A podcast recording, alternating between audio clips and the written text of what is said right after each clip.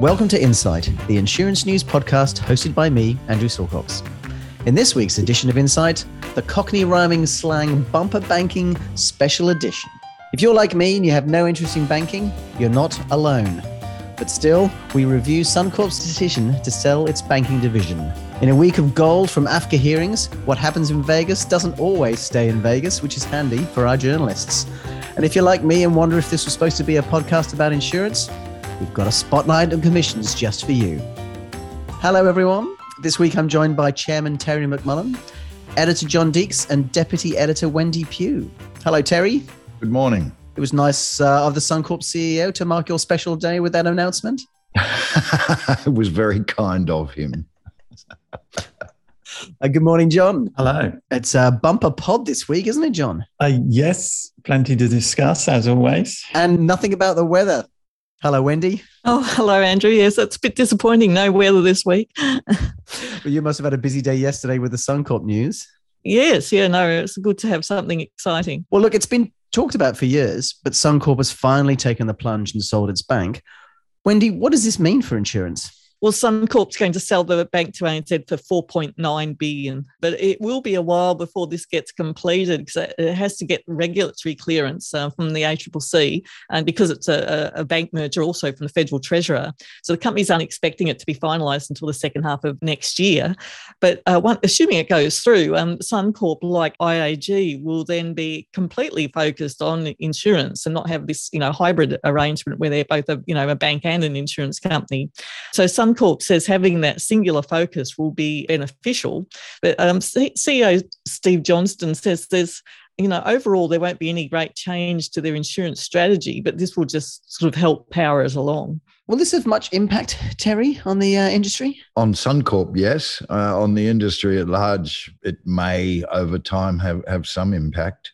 4.9 billion in cash is always a nice injection, and it, it may indeed allow senior management to focus on the main game, which is insurance. Time was when bancassurance, does anybody remember that term? was meant to be the path to riches for all financial services group by combining all the growth and risk functions together. It hasn't worked out all that well. Banking and insurance are entirely different. The banks have sold off their insurance operations and now Suncorp has sold off its bank.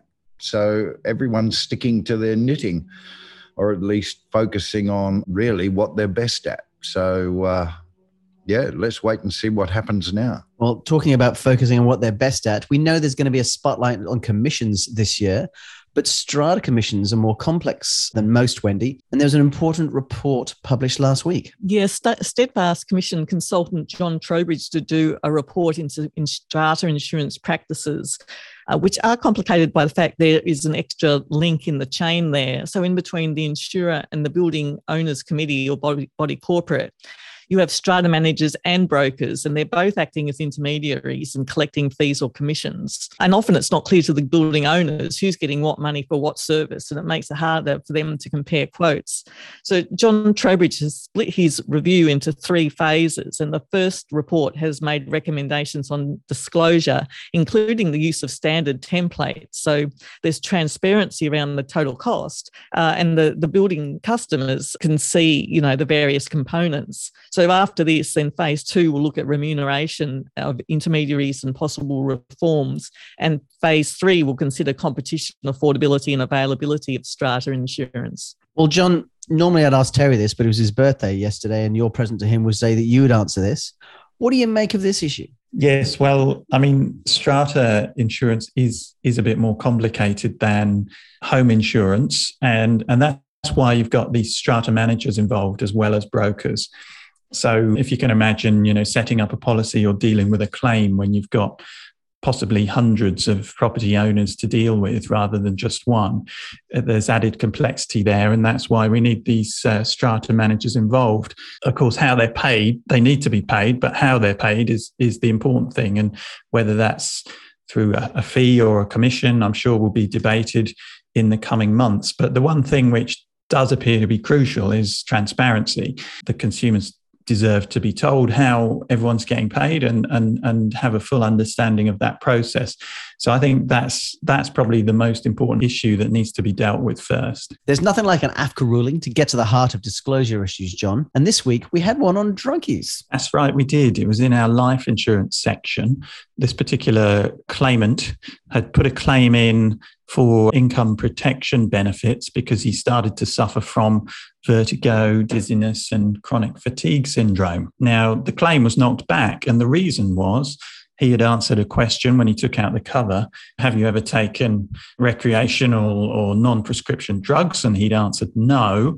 But the insurer TAL had gotten access to a medical report where he told his doctor that he had taken cocaine before. So the insurer said, if you told us this, we wouldn't have covered you, so we're not going to pay the claim. The complainant who took his case to AFCA said, well, look, it was a small use of cocaine. It happened when I was on a boys' weekend in Vegas, and it had no impact on my health condition.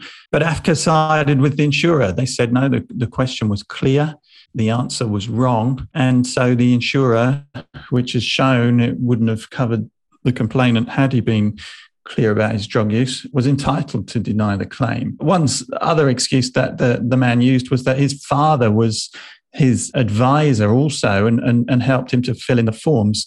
And he said, Well, I was I was hardly going to talk about this with my dad, was I? But uh, again, AFCA wasn't wasn't moved by that reason. Is this a bit harsh, Terry? If it was one off and didn't contribute to the claimant's condition? Oh, look, what happened to the rule that what happens in Vegas stays in Vegas? I'm really wary of commenting on AFCA rulings. So thank you for asking me. But I, I, guess the question that, that sort of comes out of all this is is anyone in the world insurable? I mean, if this claimant had admitted on his application to doing a bit of blow on a wild weekend in Vegas, would the insurer have agreed to take him on risk? Really? Because what he did is what a hell of a lot of Australians, including some of our listeners, have done in the past. And it doesn't automatically make them coke addicts or bad citizens unworthy of being covered. The insurer's question about drug use is pretty emphatic, and the claimant was caught out in the lie, but there were circumstances around that. So, okay, it's all fair enough with the AFCA ruling, but it still sucks because the minor disclosure or non disclosure really had no bearing on the causes of the person's claim. And for anyone wondering, I've never been to Las Vegas. Well, on that note, this week we launched our second annual Insurance News Wellness Survey. Terry, lockdowns are over, aren't they? Why is this stuff important? Well, Andrew, last year when we published our first industry wellness survey, we, we were a bit overwhelmed at first by the number of responses and really by what people had to say. It was, of course, at the end of lockdowns. And yes, we, we all were a bit raw from the, the whole experience. This year, we want readers to again answer a, a set of questions online about their continuing return to working normally, how things have changed for them and their workplaces, their attitudes, and their professional lives, how they've all changed. The, the thing that got me about the last survey was the diversity of experiences and the continuing stress that many people were feeling. There were a lot of things that I'd never thought about that people had experienced. By bringing those into one document, we can form some picture of where insurance people are at and what employers need to do to meet new situations. A lot of people told me last year's wellness survey was the first time they'd considered the impact of the, the pandemic on them as a group. So here we go again. Let's see how we've changed, adapted, or maybe haven't since last year. So go to it, people. We need your input. Well, John, to echo some of Terry's comments, there were some pretty stark findings from last year's survey, weren't there? Yes, there were. Uh, and we had, uh, I think, more than 800 people fill in the, the survey last year. And probably the most alarming finding was that 28% of respondents said that they had sought or considered expert or medical help due to mental health issues. Almost half of respondents were concerned about their mental health or well-being, with 60% experiencing isolation and anxiety. On the plus side, more than three quarters said their company had demonstrated positive awareness about those mental health issues. And there was a lot of debate about working from home, 80% said they'd like to retain some level of home working even after the lockdowns were lifted. So, I mean, we're hoping from the questions we've put out this year that we'll be able to find out just how many people are working from home and how they feel about that, as well as ongoing anxieties about COVID and travel and so on. Well, finally, the industry's diversity and inclusion festival Dive In is returning this year, John. What can we expect? That's right. Uh, Dive In is back with a theme of building braver cultures, and it's calling on the industry to build nurturing and encouraging environments. So the festival's held between uh, the 27th and the 29th of September. Registration opens on August the 9th. If you look at our uh, bulletin this week, you'll find that uh, there's already a list of events in Australia and New Zealand. It's not quite finalised yet, but there, there's already about 20 events scheduled in this part of the world. There seems to be a, a focus this year on disability and neurodiversity, which is, I guess, an aspect of inclusion which hasn't had a lot of publicity through Dive In previously. So that'll be that'll be interesting. And of course, there's all the the issues around uh, race and gender that we've talked about so many times before. Progress has been made, obviously, over the years and since Dive In's been launched, been going several years now. But nobody thinks we're we're there yet. We, we, the industry still has a lot of work to do on these issues. Are disability and neurodiversity issues that the industry needs to work on, Terry? Oh, I think words like neurodiversity is just another long word that says we live in a, a fast changing world and people's differences, whatever they are, are just that differences. The, the trick is learning how to accept and and actually profit from having people around you who have very different approaches to life. Lloyd's has taken a lead role globally in helping people see the insurance industry they work in in different ways. The chairman of Lloyd's, John Nelson, was really first raised awareness that a, a, global operation staffed almost entirely by people who all looked the same and talked the same wasn't the best way to do business in a diverse world.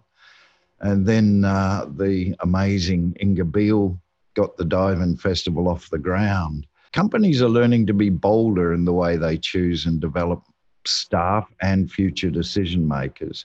And really embracing differences is what it's all about. So dive in. Well, that brings us to the end of this week's Insight podcast by Insurance News. Thank you once again to our panel, Wendy Pugh, John Deeks, and Terry McMullen. Enjoy your week and thank you all for listening. If you have any questions or comments, please email us at editor at insurancenews.com.au. We value your input. You can read all these stories and many others at your leisure at insurancenews.com.au. You can subscribe to the Insight podcast on iTunes, Spotify, Acast, on all your favorite podcast platforms now. We look forward to catching up again next week.